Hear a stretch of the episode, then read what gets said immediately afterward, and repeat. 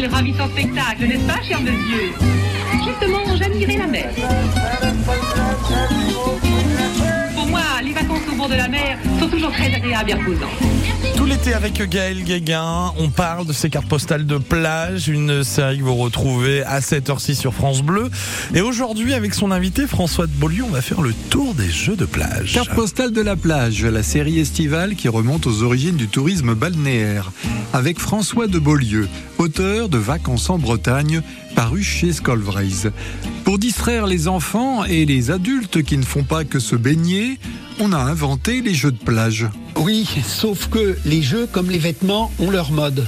Et on en a oublié beaucoup. Très peu ont survécu.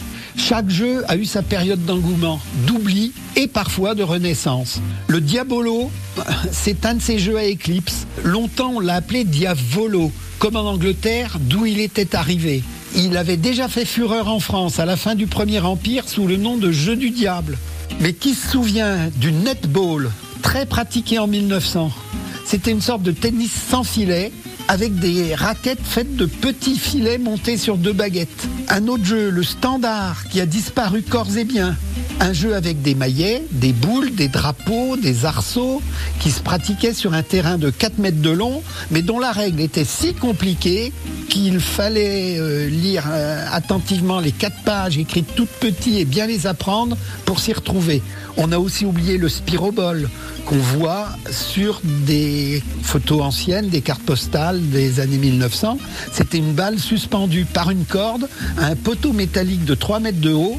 Les deux joueurs frappaient la balle avec une raquette de tennis ou à la main, l'un dans les sens des aiguilles d'une montre, l'autre en sens contraire. Et le jeu finissait quand un des joueurs avait réussi à enrouler totalement la corde autour du poteau pour que la balle reste bloquée. Le badminton, par exemple, a bien prospéré.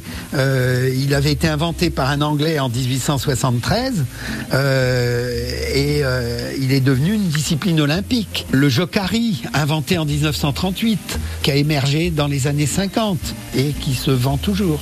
N'oublions pas le jeu par excellence des vacances balnéaires, les châteaux de sable, qui reste un jeu quasi universel, dont les profondes résonances philosophiques contribuent à la réflexion des plus jeunes enfants. Ah bah dis donc, demain, François de Beaulieu nous parlera de quelque chose euh, qui nous apparaît invraisemblable en 2022, on va dire.